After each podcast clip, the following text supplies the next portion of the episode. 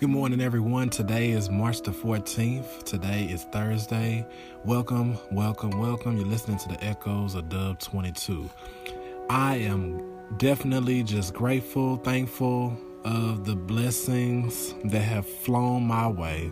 Each and every day, God wakes us up, and we should be thankful and grateful for the many things that God is blessing us with and what He's blessing us um, with each and every day we should be able to say three things that we're thankful for. Today, I'm thankful for my health, my strength. Today, I am thankful that I am um, in my right mind. And I am also thankful that God has gifted me with a voice to speak. You know, so so many things I could say about what God has done for me, but every day you should wake up and think of three things that you are grateful for. Think of three things that God has blessed you with. And Lord, I, I just thank you in advance for what you are about to do through this one segment. Lord, let it be a blessing to many as you increase right now and decrease me. Use me in a mighty way in Jesus' name. Amen. I want to turn your attention to 1 Kings chapter 19, verse 12. 1 Kings chapter 19, verse 12. And um, the scripture says, And after the earthquake, a fire, but the Lord was not in the fire. And after the fire, a still small voice. And it was so when Elijah heard it that he wrapped his face in his mantle and went out and stood in the entering in of the cave. And behold, there came a voice unto him and said, What doest thou here, Elijah? And so, as we notice here, Elijah escapes the noise. You know, I'm reminded that several um, years ago there was a story about a president of a college who suggested that students join her in powering down for an evening. And all that really meant was because cell phones are very popular nowadays, she was asking that her students would enter into a chapel and for the next hour sit quietly in a service of music and prayer without the cell phone turned on. She's simply asking them to turn their cell phones off for one hour. Can you imagine going a whole hour without your cell phone? Even us as adults, I know this challenge of this story was probably hard for these kids, you know, in high school. But you as an adult, you listening to this, you know, you're over 18, you're maybe 30s, 40s, 50s, whatever age you are, and you're listening to this podcast, how hard would it be for you to escape the noise, escape the distractions of your cell phone, escape the distractions of your um, your news feed and your maybe it's not a cell phone for you. Maybe it is checking your emails on your computer.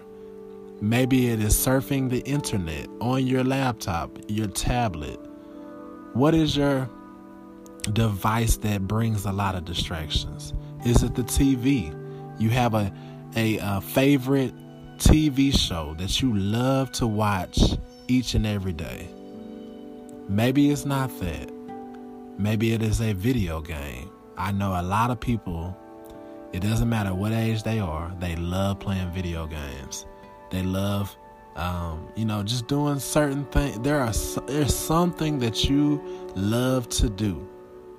You love to do it. You do it every single day. Can you eliminate whatever you are in love with doing for one hour? And how would it be?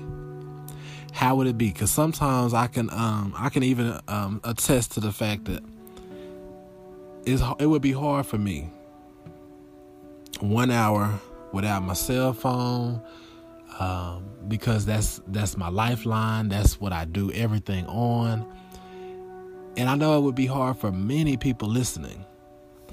And so in this story, she asks for the students to sit quietly in the service of music and prayer.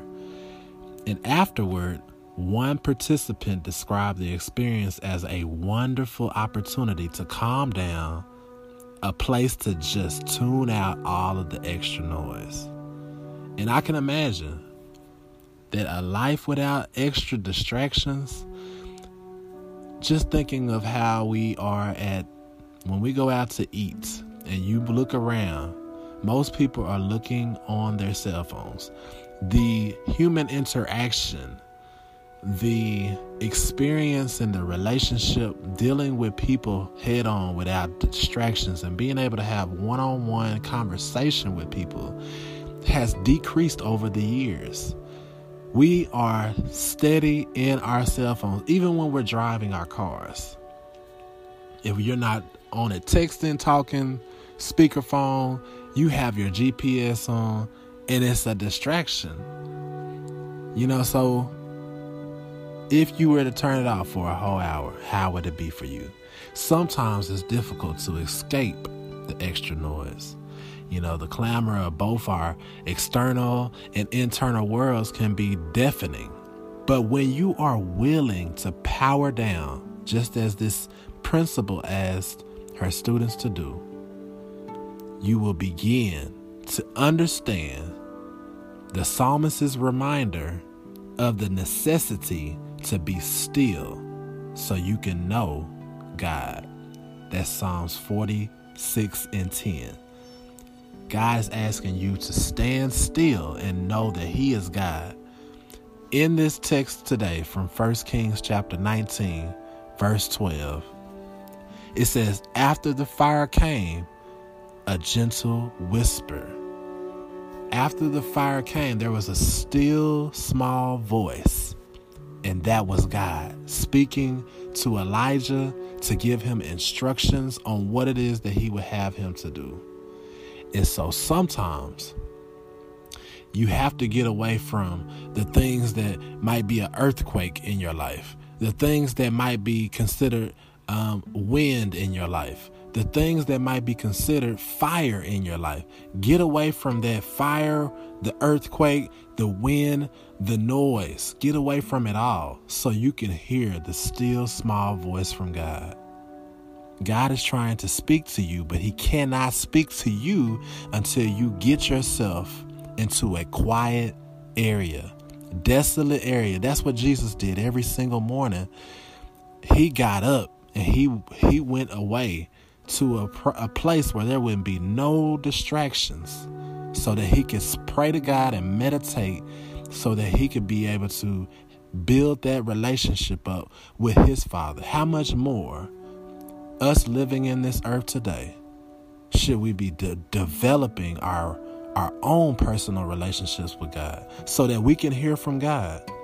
So we notice here that Elijah he was looking for the Lord. He was seeking him. He couldn't find him in the pandemonium of the wind or the earthquake or the fire. Instead, he heard God's gentle whisper. An extra noise is guaranteed during anything we do. When family and friends come together, you know, whenever we have celebrations, anniversaries, baby showers, the list goes on and on and on. There's going to be excess food, conversations that are animated. There's going to be laughter. There's going to be expressions of love. There are going to be gifts and presents. But when we quietly open our hearts, we find that time with God is even sweeter. Like Elijah, we're, we're more likely to encounter God in the stillness. And sometimes, if we listen, we too will hear that gentle whisper. So, what will help you today draw close to God in silence and solitude? How can you regularly power down? Can you take away, even if you can't do an hour, can you focus on 30 minutes, 15 minutes, 5 minutes? Can you power down? And as you gradually um, graduate from five minutes to 15 minutes to 30 minutes, can you do a whole hour? Can you give God what he deserves?